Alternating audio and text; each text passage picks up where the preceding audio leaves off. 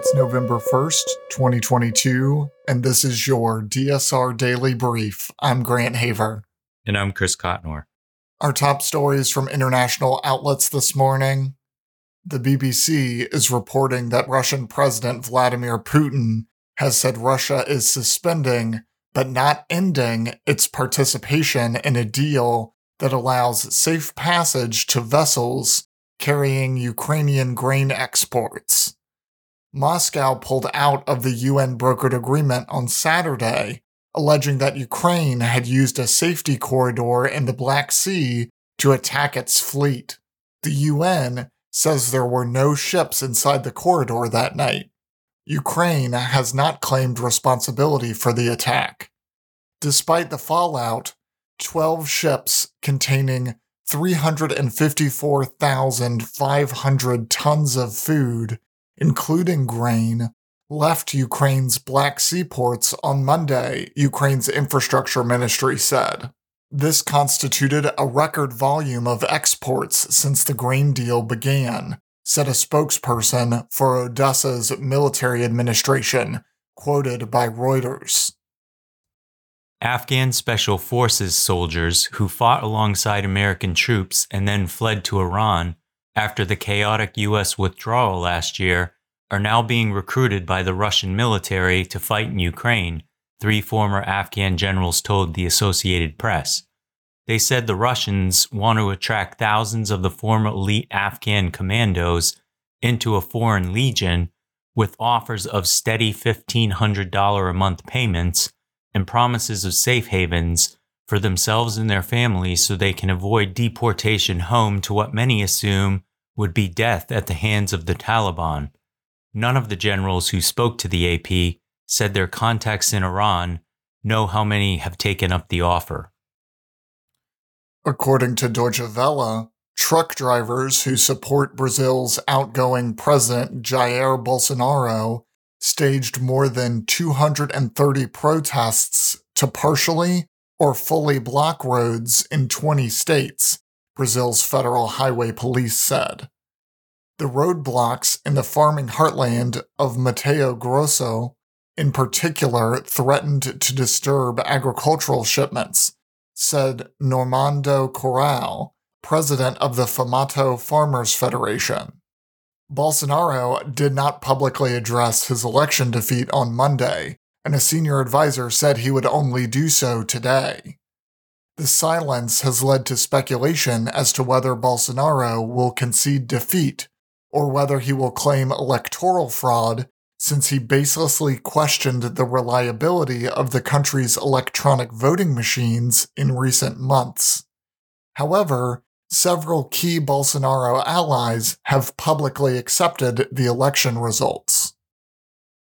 Elsewhere, with polls too close to call the day before Israel holds its fifth election in four years, even minute shifts in voter turnout could make or break the longtime Prime Minister Benjamin Netanyahu's comeback attempt, for which he is allied with right wing extremists.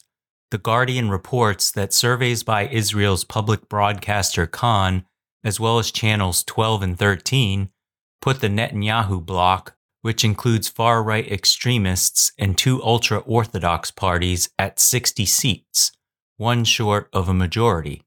The anti Netanyahu camp, led by the incumbent Prime Minister Yair Lapid, was predicted to win 56 seats.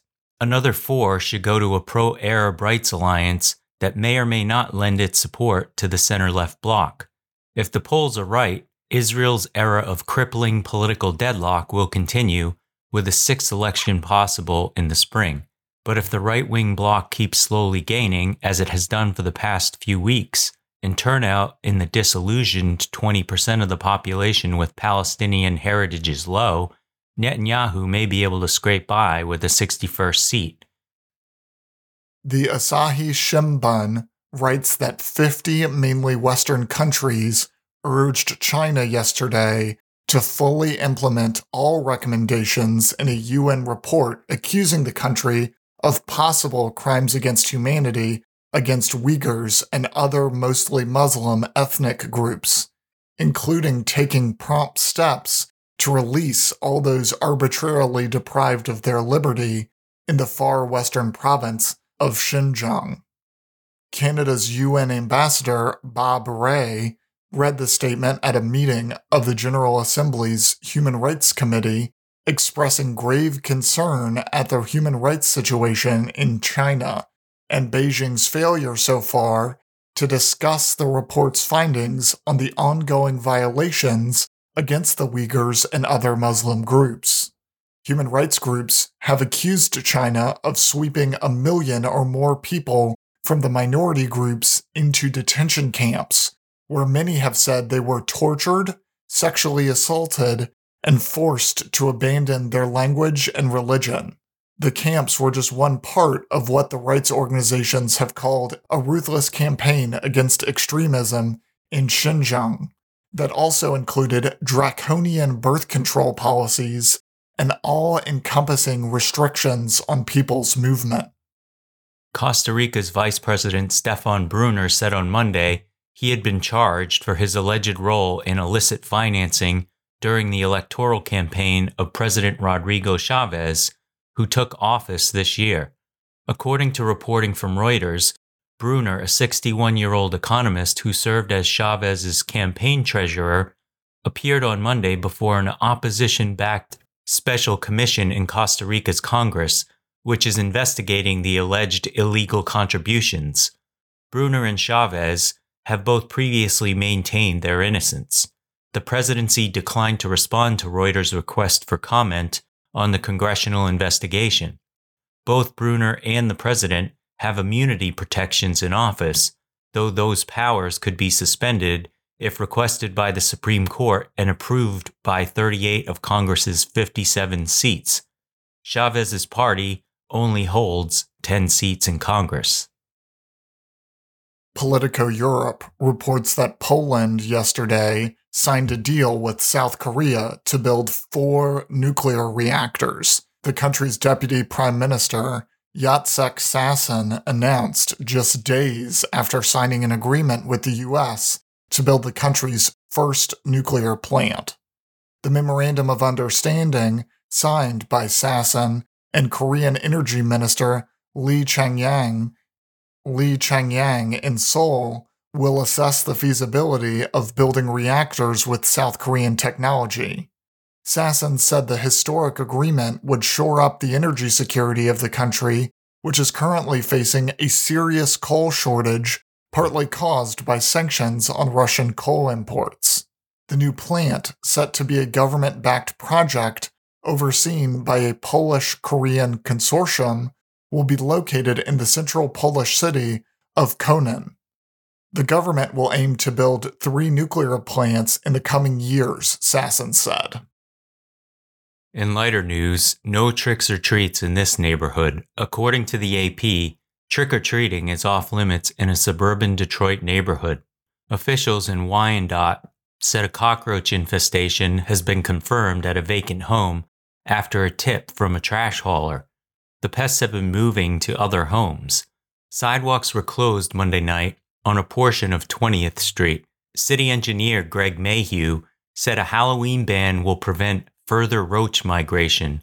Officials don't want the bugs hitching a ride on costumes, the Detroit Free Press reported. The city is trying to exterminate the roaches, but it will take some time, Mayhew said. That's all the news we have for you today. Be sure to rate, review, and subscribe so that more people can find the show. If you have a tip, topic, or correction you'd like to flag for us, please email us at podcasts at thedsrnetwork.com. Members of the DSR Network will receive an evening newsletter version of the DSR Daily Brief and bonus weekend briefs. Last weekend, we spoke with Joe Cirincione, a nuclear weapons expert, about the newly released Nuclear Posture Review. If you aren't a member, go to thedsrnetwork.com and become a member to make sure you never miss any of our analysis. If you want more in depth discussion of these issues, be sure to follow the links in the show notes to read our sources and tune into our sister podcasts on the DSR network. Stay safe and stay tuned to the DSR Daily Brief.